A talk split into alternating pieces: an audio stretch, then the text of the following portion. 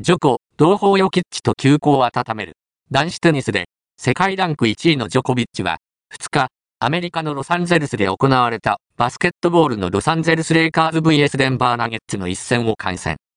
デンバーナゲッツには、セルビアの同胞ニコラヨキッチが所属しており、試合後に休校を温めた。